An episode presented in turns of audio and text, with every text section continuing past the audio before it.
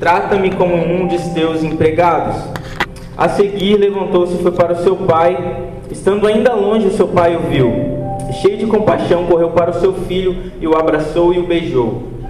O filho lhe disse: Pai, pequei contra o céu e contra ti, eu não sou digno de ser chamado seu filho. Mas o pai disse aos seus servos: Depressa, tragam a melhor roupa e vistam nele, coloquem um anel em seu dedo e calçados em seus pés, tragam um novilho gordo e matem-no Vamos fazer uma festa e alegrar-nos. Pois este meu filho ele estava morto e voltou à vida, estava perdido e foi achado, e começaram a festejar o seu regresso. Versículo 25. Enquanto isso, o filho mais velho estava no campo, quando se aproximou da casa, ouviu a música e a dança. Então chamou os servos e perguntou-lhe o que estava acontecendo, e esse respondeu: seu irmão, mais, seu irmão voltou e seu pai matou o novilho gordo porque o recebeu de volta são e salvo filho mais velho encheu-se de ira e não quis entrar. Vamos ler só até essa parte aqui. Gente, o capítulo 15 ele se inicia com uma evidência clara da falta de aceitação do ministério de Jesus né, em relação aos fariseus e os escribas, né, os mestres da lei. Eles tinham essa falta de aceitação porque o Jesus ele estava se assentando com pecadores e obviamente eles não aceitavam o ministério de Jesus porque eles não entendiam nada sobre Cristo, nada sobre a sua missão e também nada sobre o seu propósito. Então, Jesus ele vai iniciar essa parábola, essa história contando três parábolas, e aqui nós lemos, ela é tida por muitos como a parábola mais famosa que Cristo contou. É, principalmente depois de 18, 2018, que a gente teve né, o, a, o tema de graça e todas as pregações eram sobre Lucas 15. Eu não consigo lembrar de nenhuma que não era a respeito de Lucas 15. Então, a partir de 2018, essa parábola ficou mais famosa ainda. E nessa parábola nós vamos ser apresentados a pelo menos quatro personagens: o filho mais novo, filho mais velho, e o pai. Eu falei que são quatro, mas eu só falei três. Você deve estar pensando assim: caraca, o cara não sabe matemática. Só que eu posso provar, e eu vou provar até o final da mensagem que são quatro personagens, só que eu só vou falar qual é o próximo personagem bem no final. Gente, nós estamos acostumados a ouvir essa pregação, né, como eu falei, principalmente depois de 2018 ali, ela ficou muito famosa, né, ela estourou, né, viralizou. Vou virar para esse lado aqui agora viralizando. Nada a ver. E a gente está acostumado a ouvir acerca dos filhos, a ouvir acerca do pai, né, de sair, de voltar. Só que eu quero que nessa noite a gente olhe com uma outra perspectiva para essa mensagem. Que a gente olhe pra, com outros olhos para aquilo que a Bíblia está nos dizendo. Então eu quero que você olhe a partir da perspectiva de propósito e processo. Né? Então, se você está anotando, eu recomendo que você anote, principalmente o pessoal do PG, porque daí chega na hora você não sabe o que falar. Então, se vocês quiserem anotar, se quiserem não, né? É, tem que anotar. Então, se vocês quiserem anotar aí, forem anotar, o título dessa mensagem é A Propósito nos Processos. Então, eu quero que você entenda que existem algumas consequências quando eu e você não entendemos os propósitos e os processos, ou quando eu e você não entendemos né, os propósitos que há no processo. E o primeiro deles, o primeiro dos problemas, é que a bênção ela se torna maldição. E a grande verdade é que Deus ele tem planos grandes a nosso respeito. Deus tem planos bons, Jeremias vai falar isso, né? Que só eu bem sei os planos que eu tenho, os pensamentos que eu tenho a seu respeito, que são planos de fazer o bem para lhe dar o fim que vocês desejam. Então a grande verdade é que Deus tem sim grandes planos a nosso respeito. Só que esses planos, eles precisam de um certo tempo e de uma certa maturidade para que a gente possa viver esses planos. Da mesma forma, o filho ele tinha o direito à herança. Todos os dois filhos eles tinham o direito à herança, só que essa herança ela só seria e só poderia ser resgatada a partir de um tempo. Né? E a herança era resgatada a partir da morte do seu pai. Então ela tinha um tempo para que ela fosse retirada. Então a gente precisa entender que tem coisas que a gente não viveu ainda em Deus, porque nós talvez não estejamos maduros o suficiente para que a gente possa viver essas coisas. Então, enquanto a gente não amadurecer, enquanto a gente não enfrentar alguns processos, nós jamais vamos conseguir alcançar, nós jamais poderíamos conseguir sustentar aquilo que Deus tem para a nossa vida. E a incoerência desse, dessa passagem ou dessa história, né, não que Jesus foi incoerente, não estou falando a respeito do filho, se dá quando o filho ele pede a herança num ambiente que ele, num ambiente que ele tinha tudo. Não fazia sentido o filho pedir a herança dele, sendo que nunca faltou nada para ele.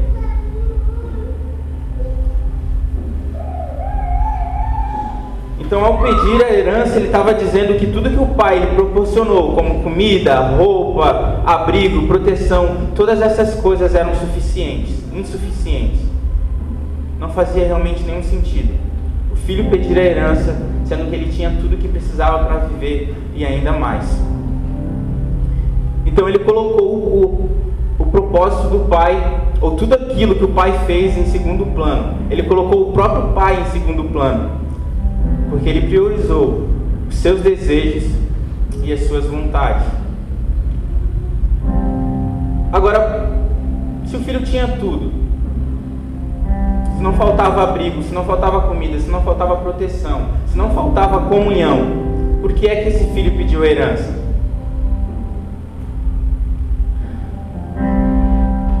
porque ele não entendia o seu lugar como filho ou o propósito de ser um filho.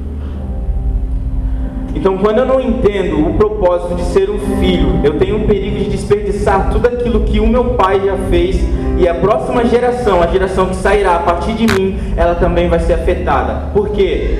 Porque o pai dele, ele lutou para construir uma herança, lutou para construir algumas coisas, e isso seria como herança para o seu filho. Só que esse seu filho, ele saiu de casa e ele desperdiçou tudo que ele tinha. Ao invés de ele continuar construindo aquilo que o pai dele já estava construindo, ele jogou tudo aquilo fora e ele prejudicou a próxima geração.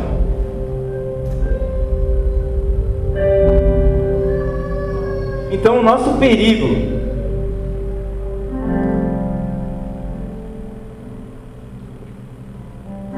em receber as coisas antes do tempo é que a gente tem um grande perigo de transformar todas, tudo aquilo que era bênção em maldição na nossa vida.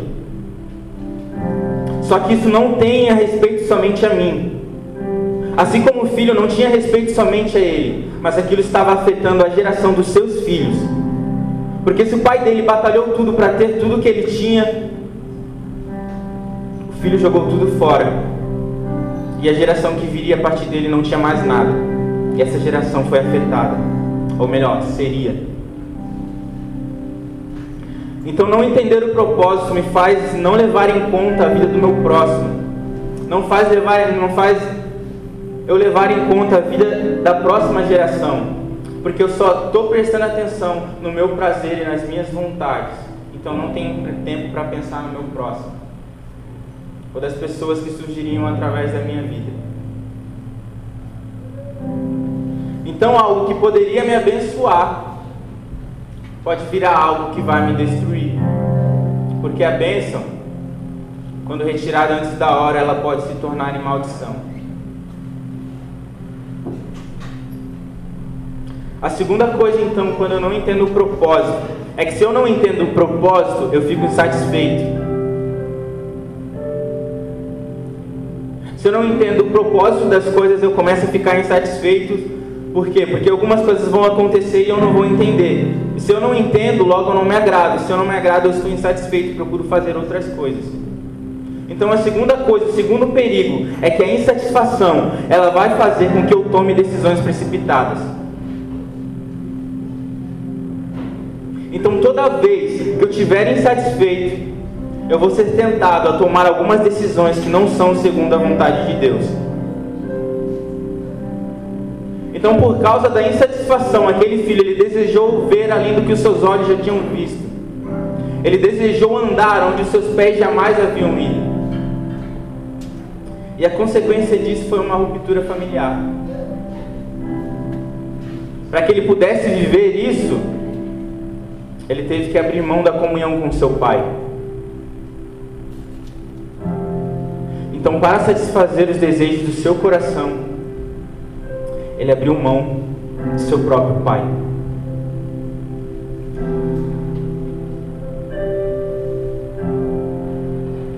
E a parte mais triste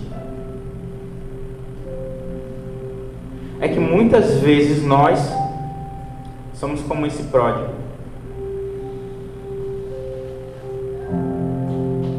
Por estarmos insatisfeitos com as coisas que estão acontecendo na nossa vida, nós tomamos algumas decisões precipitadas e abrimos mãos e jogamos fora toda a comunhão que a gente poderia ter com Deus. Então, por eu estar insatisfeito,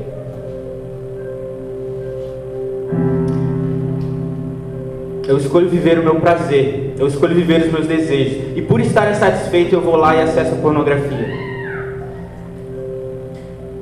E é a comunhão com o Pai que eu estou abrindo mão. Então, quando eu escolho namorar fora da vontade de Deus, é a comunhão com o Pai que eu estou abrindo mão.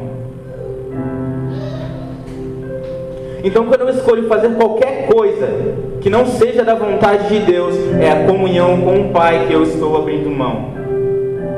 Eu estou rompendo com tudo aquilo que já foi construído na minha vida.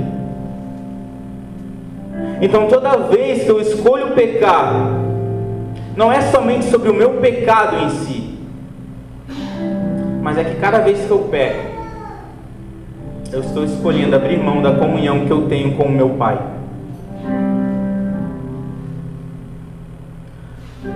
Eva, porque ela estava insatisfeita, ela perdeu o jardim. Davi, porque ele estava insatisfeito, ele adulterou. Só que se você parar para pensar,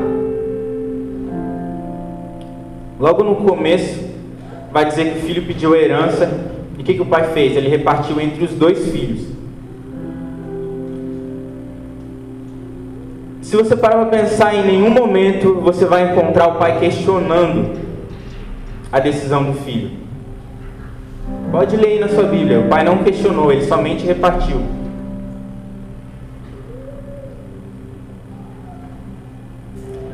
Por que é que o pai não questionou a decisão do seu filho?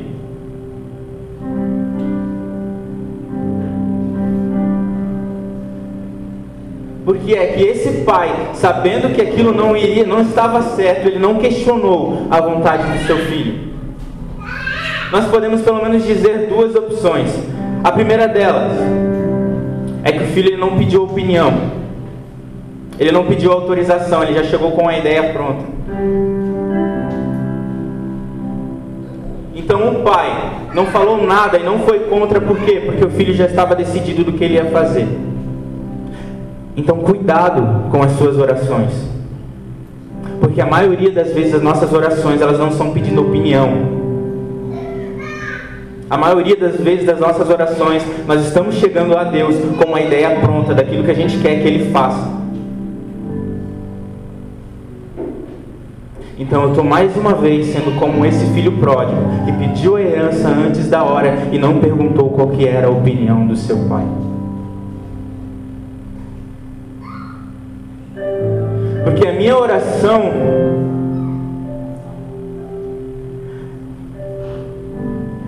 ela não é para que eu chegue com a minha vontade estabelecida a Deus. Mas a oração é para que eu entenda qual que é a vontade de Deus.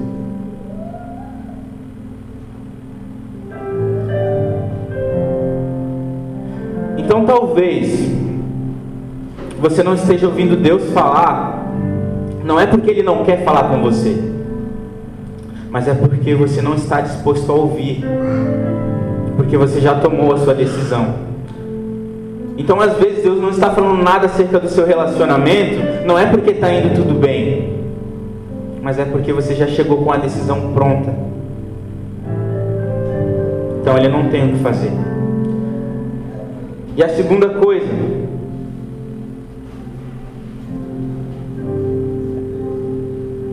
segunda não, depois eu falo da segunda.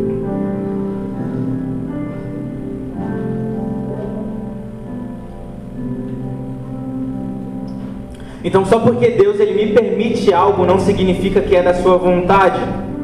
Um exemplo, Lá em 1 Samuel, capítulo 8, Israel vai chegar para. O povo de Israel vai chegar para Samuel e vai falar assim: Nós queremos um rei. E Samuel ele se aborrece com isso, ele vai chegar a Deus, ele fala: Deus, o seu povo está pedindo um rei. E o que, que Deus faz? Deus dá para eles um rei. Deus levanta Saul. Só que um pouco antes disso, Deus fala para Samuel: Eu queria ser o rei deles, mas esse povo me rejeitou. Eu queria ser o seu rei, mas você me rejeitou.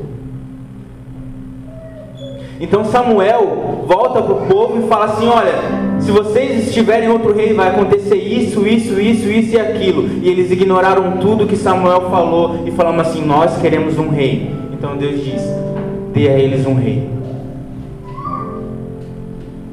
Mas isso não significa que era da sua vontade. Não é que ele não queria que Israel não tivesse um rei. Porque se Israel não tivesse um rei, Jesus não faria sentido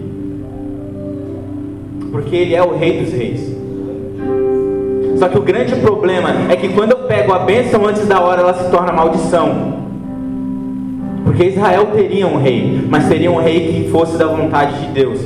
E não porque o seu povo queria um, Deus, um rei, porque não queria mais um Deus.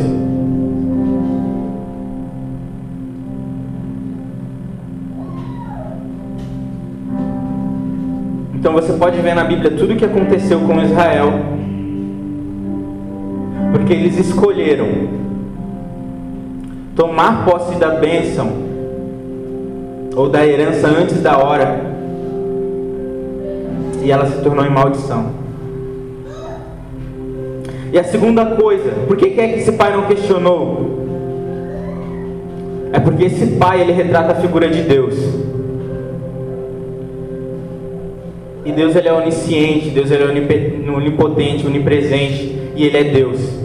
E Ele não se abala com as nossas escolhas e com as nossas decisões erradas. Então, embora Deus não concorde, a minha decisão e a sua decisão, elas não têm o poder de abalar Deus. Porque Deus ele não é pego de surpresa. Então, diante das ações equivocadas do seu filho, dos seus filhos, Deus não é pego de surpresa. Então, por mais que a gente tome decisões que não seja segundo a vontade dele, ele já saberia. E nenhuma das nossas piores decisões tem o poder de surpreendê-lo ou de abalar ele. Só que as nossas escolhas elas vão nos levar para algum lugar. Então guarde, guarde o seu coração das insatisfações equivocadas.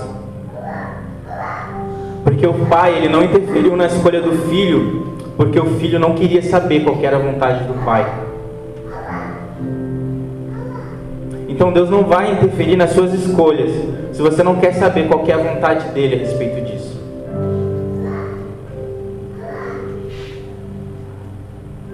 Então entenda que mesmo que ele não interfira nas nossas escolhas, se a gente o buscar e buscar entender e compreender qual que é a vontade dele, ele vai nos dizer. Só que entenda uma coisa, Longe do Pai, os recursos eles sempre serão insuficientes.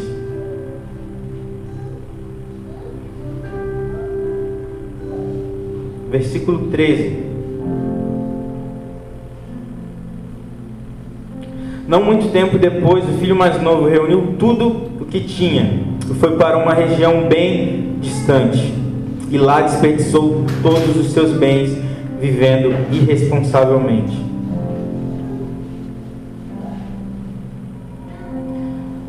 Porque os recursos, por mais que eu tenha recursos, longe do Pai, todos eles vão ser insuficientes. E Jesus ele faz a questão de colocar tudo no mesmo versículo, tudo no versículo 13, que ele pegou a herança que ele tinha e no mesmo versículo ele perdeu a herança que ele tinha, ele desperdiçou tudo. Isso nos mostra que quanto mais longe de Deus, mais vazio de recurso nós estamos, mais vazio de esperança, mais vazios de vida nós estamos.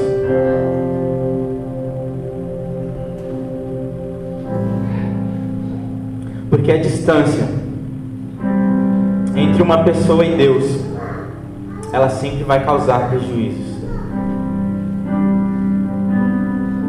Então entenda que por mais que Deus permita você fazer tal coisa, por mais que você tenha recursos para fazer isso, se você está longe dele, esses recursos eles sempre vão ser insuficientes. E o contrário também é verdade. Por mais que você esteja perto deles e pareça não ter recursos, Deus ele ainda é o suficiente.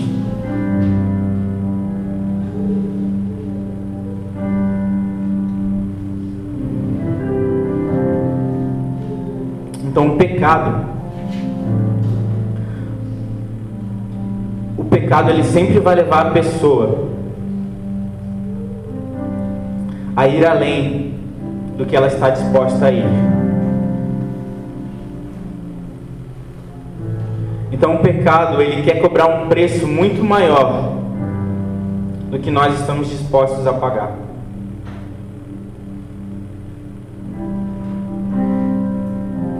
Porque a grande verdade, gente,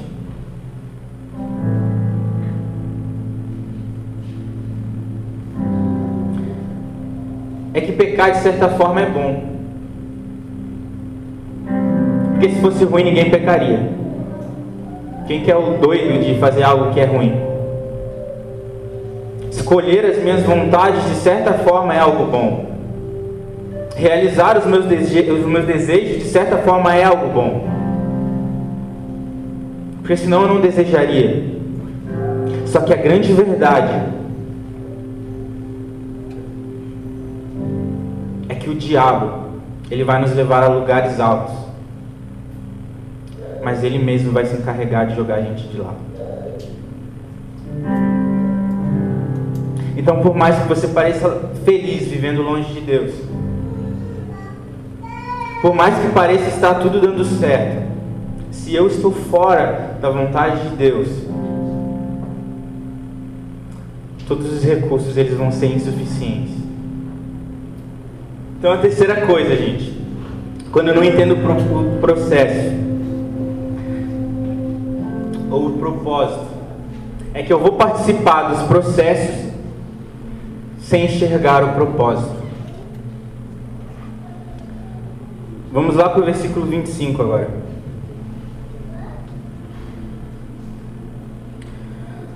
Enquanto isso, o filho mais velho estava no campo. Quando se aproximou da casa, ouviu a música e a dança. Então chamou um dos servos e lhe perguntou o que estava acontecendo. E este respondeu: Seu irmão voltou e seu pai matou o novilho gordo porque o, porque o recebeu de volta são e salvo. O filho mais velho encheu-se de ira e não quis entrar. Então seu pai saiu e insistiu com ele. Mas ele respondeu ao seu pai: Olha, todos esses anos eu tenho trabalhado como um escravo ao teu serviço. Nunca desobedeci às suas ordens. Mas tu nunca me deste nenhum cabrito para eu festejar com os meus amigos. Mas quando volta para casa, esse teu filho, que esbanjou todos os seus bens com as prostitutas, matas o um novilho gordo para ele. disse o pai: Meu filho, você está sempre comigo, e tudo que eu tenho é teu.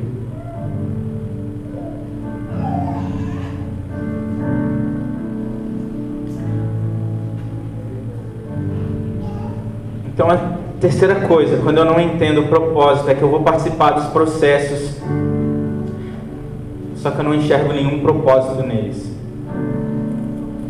O segundo filho ele também estava perdido.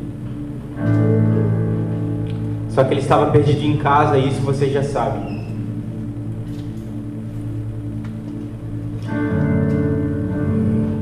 Gente, Lucas 15 é o ápice da religiosidade.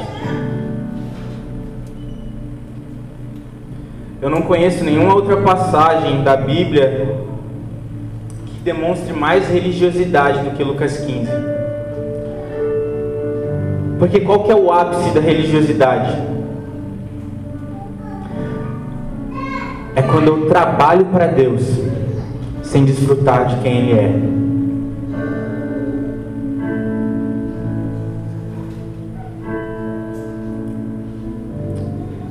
Então, toda vez que eu participo dos processos, sem enxergar o propósito, isso vai fazer com que eu não veja Deus como meu pai, mas que eu o veja somente como meu patrão.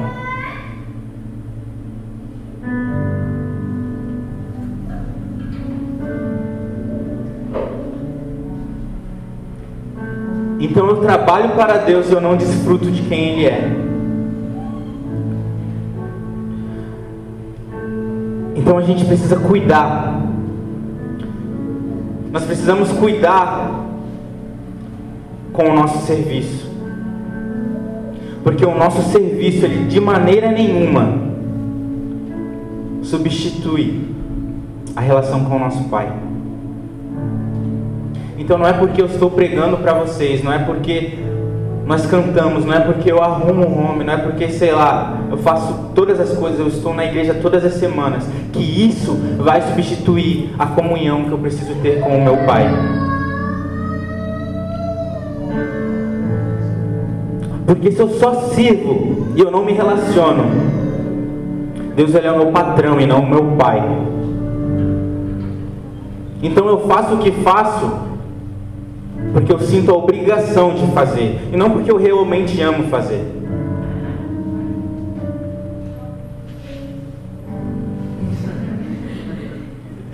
Deus sofre na minha mão, porque eu não segura a vez. Ah, é. O cara acaba com toda a pregação. Eu, eu mesmo. Eu não ia falar, mas eu comecei a rir.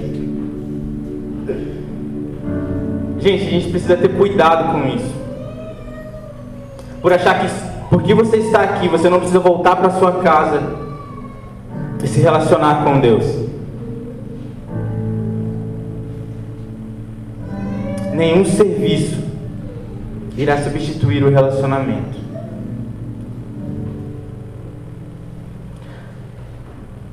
E se eu sou esse tipo de filho que está perdido dentro da sua casa, que não enxerga propósito que há nos processos. Eu vou ter inveja daquilo que Deus está construindo na vida de outras pessoas. Aí eu vou ver uma pessoa que está menos tempo na igreja do que eu, sendo usada por Deus, e eu vou ficar indignado.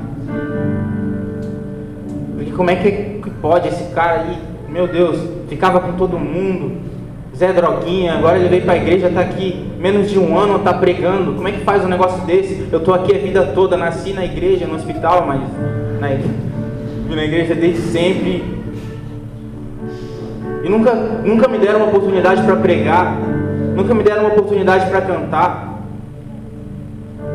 Eu estou aqui todos os dias, ajuda a montar, ajuda a desmontar, trabalho que nem um escravo, mas nunca, eu nunca fui reconhecido.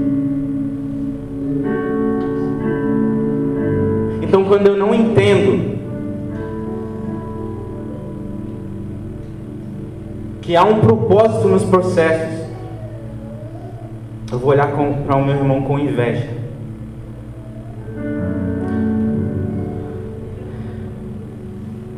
Vocês lembram que eu falei, que eu li o primeiro versículo dessa passagem? Que vai dizer que todos os publicanos e todos os pecadores estavam reunido, reunindo para ouvir Jesus. Só que os fariseus e os mestres da lei eles criticavam: esse homem ele recebe pecadores e come com eles. O filho mais velho é o fariseu e o publicano.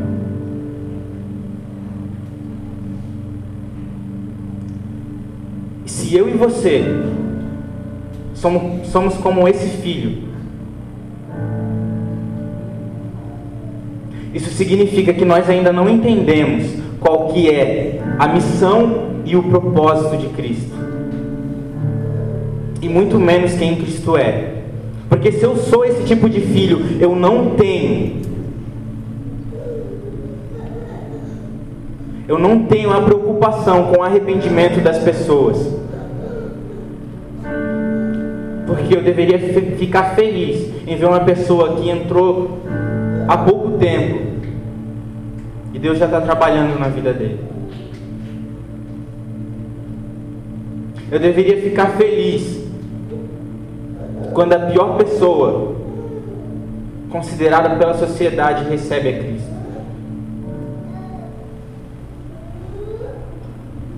Só que nós ainda somos muito orgulhosos. Nós ainda não entendemos nada sobre Cristo, nada sobre a sua missão e nada sobre o seu propósito. Então, se nós vemos alguém sendo usado por Deus que chegou recentemente, a gente não quer nem ficar do lado dessa pessoa. A gente não se alegra. Ao invés de a gente olhar aquilo que Deus está fazendo na vida das outras pessoas, a gente não consegue perceber que cada pessoa passa por um processo diferente.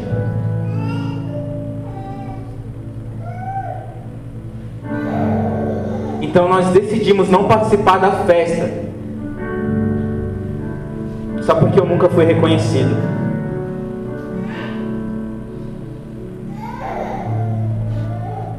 Sabe quem nós nos tornamos? Caim.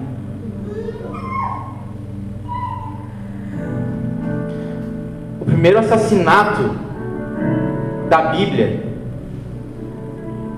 não foi numa briga de boteco, foi numa briga de bar. O primeiro assassinato da Bíblia aconteceu por causa de um culto. Por quê? Porque Abel foi reconhecido por Deus e Caim não. E se eu sou Caim, não fui reconhecido por Deus, o meu irmão também não pode. Então o que, que eu faço? Eu mato ele.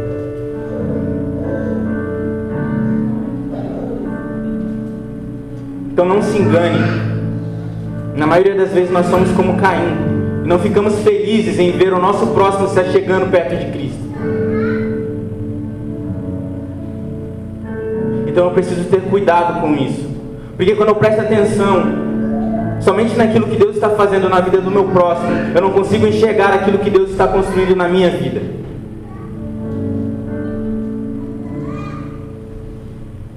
Vamos ficar de pé.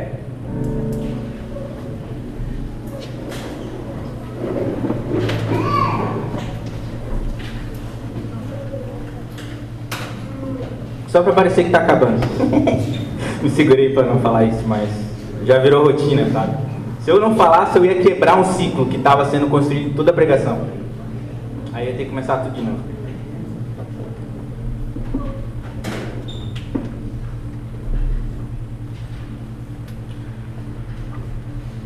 Hoje à tarde eu, eu botei isso e tinha esquecido que eu fiz isso no Instagram. Eu botei qual é a importância do processo, se o processo era importante. Eu esqueci que tinha colocado isso. Aí eu, um pouco antes eu fui ver a resposta da galera. Fiquei bem feliz com o que as pessoas acham que, que é o propósito, que é o processo e por que ele é importante.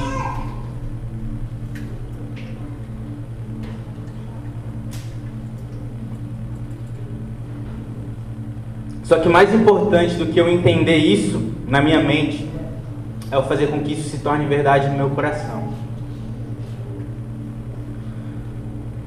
Cara, eu sou muito ruim com tempo. Pra caramba, assim, eu não tenho nenhuma noção de tempo. Eu fui ver que a última vez que eu preguei na FT era tipo fevereiro e março, tá ligado? A gente já tá no mês 6. Eu achei, nossa, pra mim fazia pouco tempo. Aí eu fui ver assim a data, eu falei, caraca, mano, tudo isso. Mas nessa época aí eu preguei sobre paciência.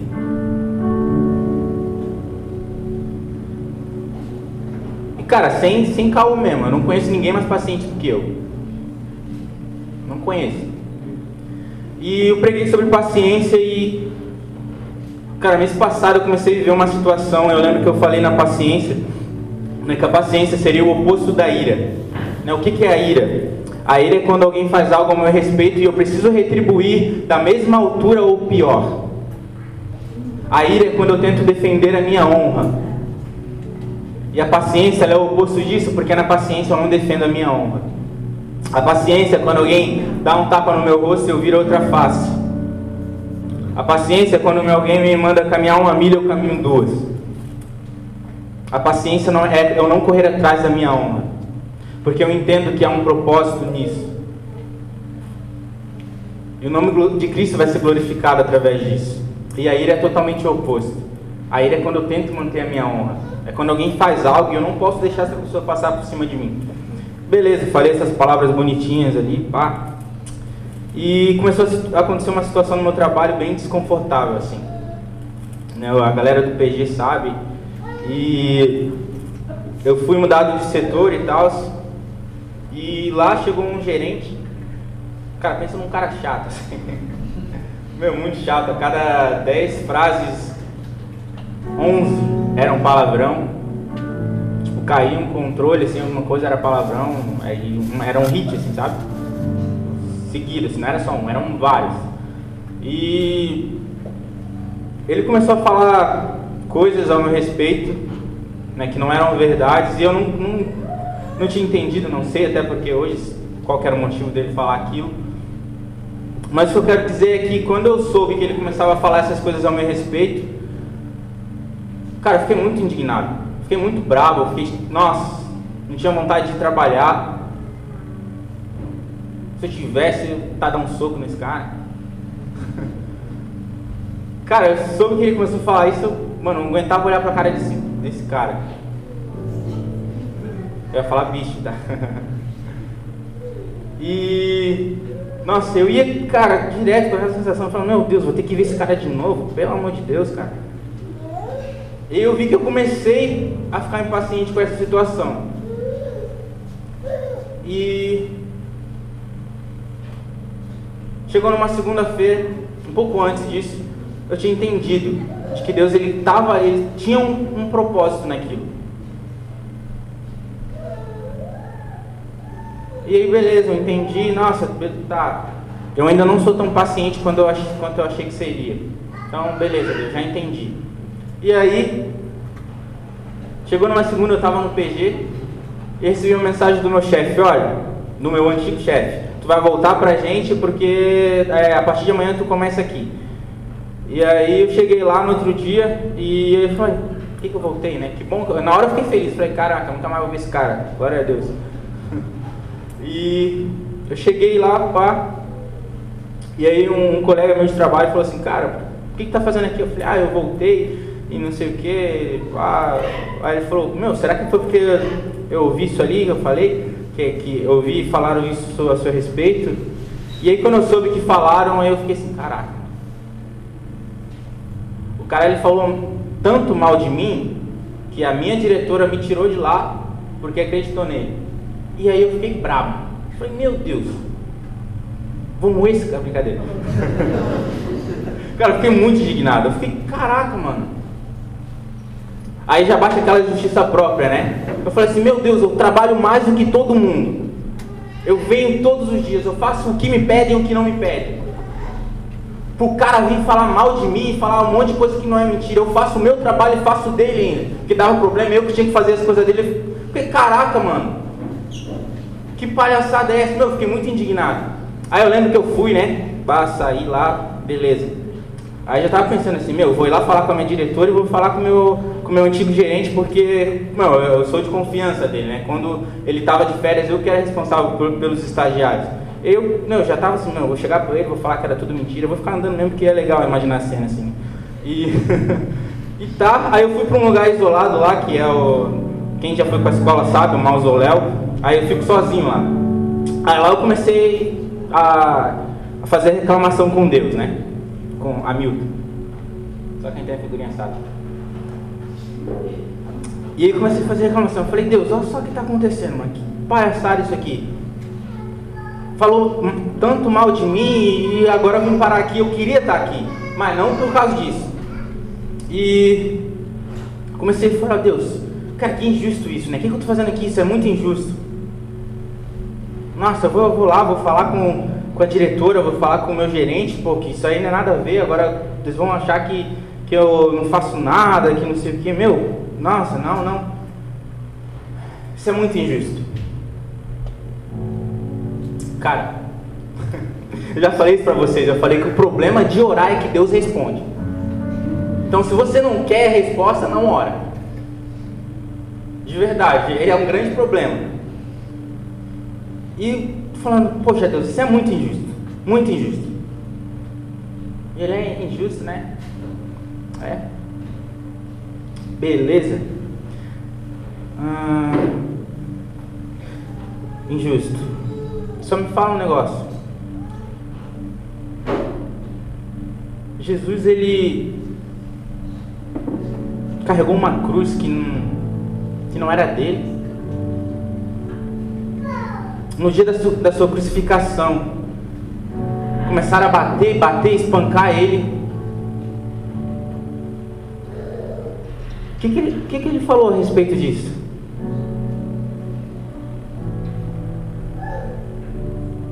Falou alguma coisa? Ah, não, né? Não falou nada. Jesus não, Jesus nem abriu a boca quando estava falando isso. Ah, Jesus não abriu a boca? Mas não era injusto? Era injusto. Mas ele não abriu a boca não. A Bíblia fala que ele foi como um cordeiro mudo. Ah, tá. Achei que ele tinha falado alguma coisa. José, não era você que passou o começo do ano todo orando que queria ser como José no trabalho, que tudo que você fizesse prosperasse? Ah, fui eu mesmo. Orei isso mesmo, Senhor. É verdade, eu lembro. José ele foi parar numa prisão, não foi? Foi. Por que, que ele foi parar lá? Ah, tá, porque foi acusado injustamente. Ah, acusado injustamente. Se José não tivesse sido preso, você acha que um dia ele seria governador do, do Egito? Ah, é verdade. Não foi você que pregou que a paciência ela não depende de honra. E que a ira é quando eu tento manter a minha honra. Eu falei, ah, é, já entendi. E aí eu vi que se eu queria me parecer com Cristo, eu precisava querer abrir mão da minha honra. Porque Cristo ele era manso e humilde. Sabe o que eu fiz? Nada. Falei, beleza, Deus, eu entendi que eu estou sendo injustiçado. Mas se eu estou sendo injustiçado, eu estou me parecendo contigo. Já entendi, não vou fazer nada a respeito. Não fiz nada. Deu dois dias depois o cara foi demitido. Foi só para eu entender isso.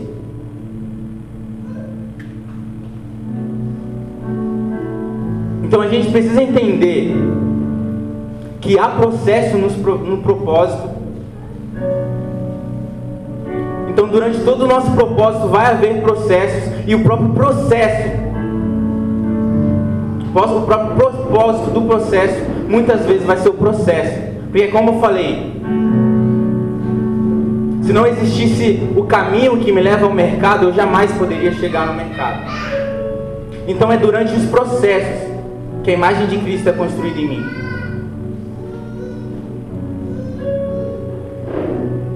É durante os dias ruins que a imagem de Cristo é construída em mim. São nos dias que eu estou sendo injustiçado que a imagem de Cristo é construída em mim. Só que se eu não entender isso, eu ficaria insatisfeito, renunciaria à vontade de Deus e decidiria viver a minha. Mas Josué, eu pulei alguns processos na minha vida. Eu me afastei do pai e eu decidi viver a minha vontade.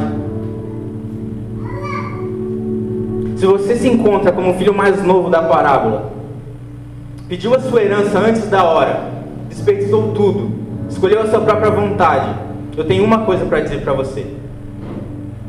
Volta para casa. Por quê? Porque o filho mais moço ele não se achava digno de ser chamado mais filho. Só que quando o filho estava voltando, acontece algo. Antes do filho ver o pai, o pai já tinha visto o filho.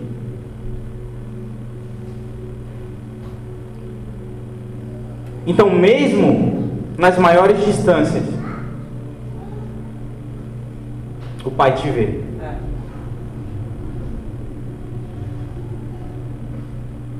E ele percebe as feridas que você carrega.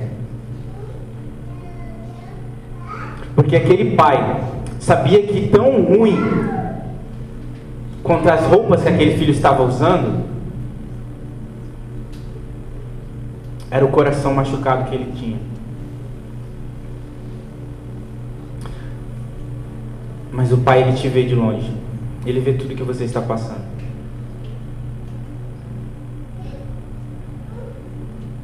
Então ele, Deus ele vai perceber, ele percebe as feridas que você carrega, porque o olhar dele é completo. O filho disse que ele não merecia ser, ser mais chamado de filho. Só que me diz aí, quem que merece ser chamado de filho? O que, que você faz para ser filho do seu pai?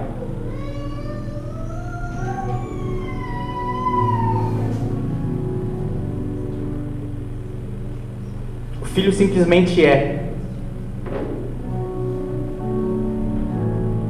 Não há nada que o filho possa fazer para que ele se torne um filho.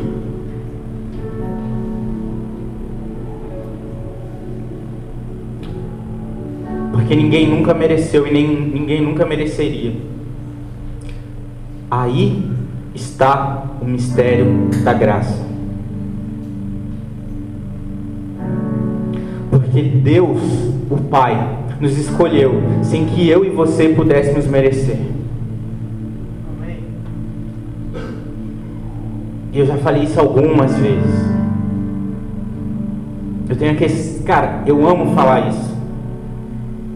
Porque eu sei quão ruim é você estar dentro, mas você ainda não entender que é um filho. Ou quão ruim é você estar longe e achar que você não merece mais ser chamado de filho.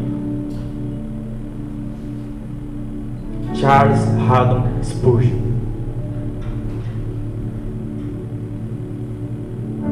Porque eu creio que Deus me escolheu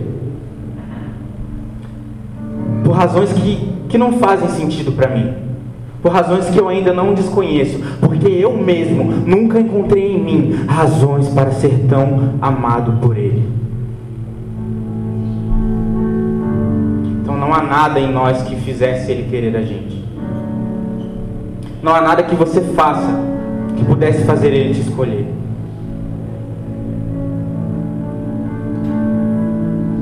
Josué, eu me sinto como o filho mais velho da parábola. Eu me sinto perdido dentro de casa. Eu venho, toco, canto, sirvo, mas ainda não tenho me sentindo filho. Então o que eu tenho para dizer para você é: desfrute de quem o Pai é. Somente isso. Porque o nosso serviço ele precisa ver, vir como resultado de entender que nós somos filhos. E não o contrário. Eu não sirvo para me tornar um filho. Eu faço o que faço porque eu já sou um. O inverso vai me fazer eu ficar perdido e continuar perdido dentro de casa. Então eu vou sempre trabalhar para Deus, sem desfrutar de quem Ele é. Então, o objetivo do processo é me construir. Então, se o objetivo do processo é me construir, logo não é sobre o que eu estou fazendo, não é sobre o que eu sei, não é sobre o que eu não sei, mas é sobre quem eu estou me tornando. Nunca foi sobre o que você sabe, nunca foi sobre o que você faz, mas sempre foi sobre quem você está se tornando. Eu disse que haviam quatro personagens nessa parábola: filho mais moço, filho mais velho e o pai.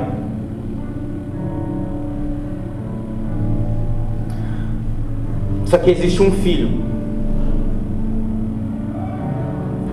Existe um filho que entendeu que há propósito no processo. Porque esse filho ele passou por um processo de 30 anos antes de começar a viver o propósito. E mesmo no propósito, ele passou por outros propósitos. Ele andou por um caminho que era um processo que o levaria até a cruz, que era o seu propósito. Esse filho é o filho que está contando essa história. Jesus é o quarto personagem dessa história que nós não prestamos atenção. Mas ele sim, ele sim entendeu o propósito de ser um filho. Ele sim entendeu que há um propósito nos processos.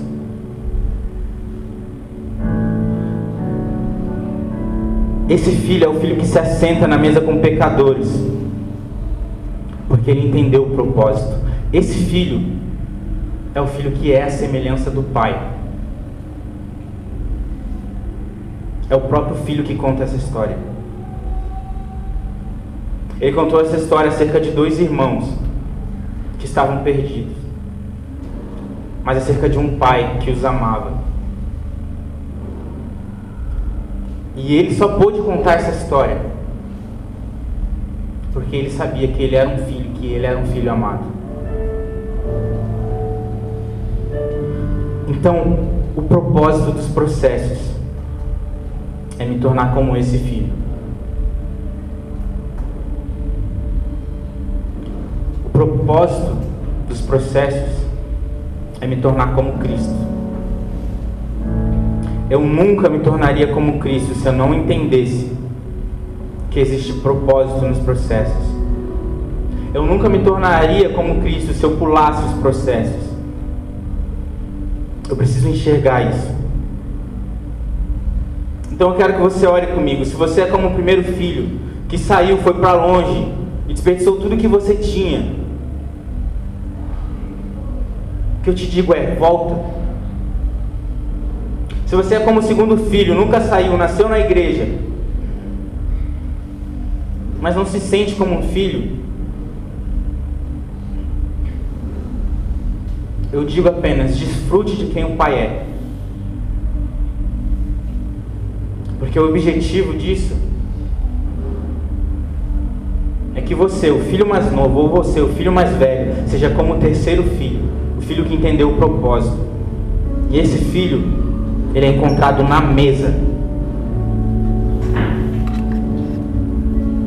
conversando com os pecadores. Então ainda há esperança para mim, ainda há esperança para você. Eu quero que você abaixe a sua cabeça.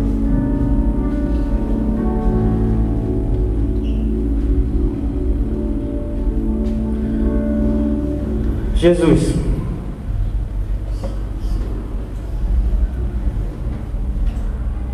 Muitos de nós somos como o filho mais novo. Nós escolhemos pecar, nós escolhemos a nossa própria vontade, abrimos mão da comunhão com o nosso Pai.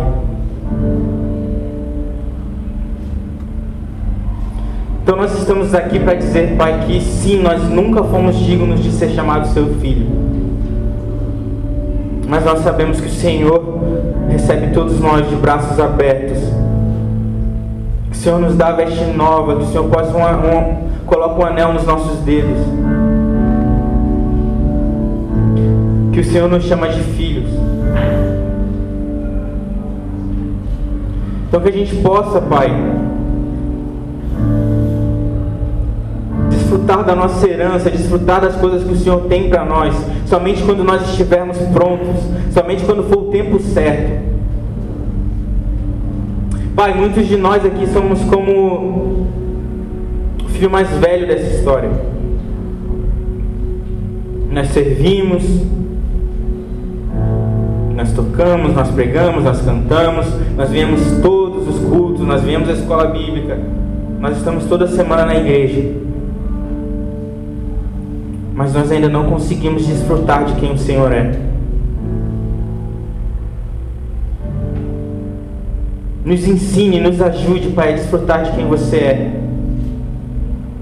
Nos ajude a entender o seu processo e cada pessoa tem processo diferente, mas que todas elas nos levam a um só propósito, que é que a gente se pareça com Cristo. O filho que contou essa história, o filho que é a completa e exata semelhança do Pai. O filho que entendeu o processo e o propósito, e porque ele entendeu, ele fazia o que ele fazia. O objetivo de todos nós, Pai, é que a gente se torne como esse filho.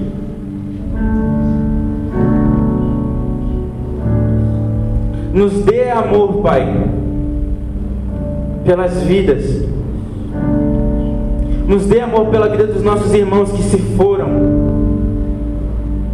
Para que o pai não precise sair da sua casa, mas que nós, os filhos, venhamos sair para buscá-los eles. Assim como o pastor no início da parábola que sai para procurar a sua ovelha, nós queremos ser esses filhos mais velhos, os filhos maduros, maduros que entenderam o seu propósito, que entenderam qual é a sua missão. Então nos faça como Cristo, Pai. Nos faça como Cristo. E nos ajude, Pai, nos dias difíceis, entender o seu processo nos dias quando eu tenho vontade de desistir, que a gente possa entender que há sim um propósito em tudo aquilo que nós estamos passando com a gente, Senhor. Esteja com a gente, essa é a nossa oração. Seu nome, Pai.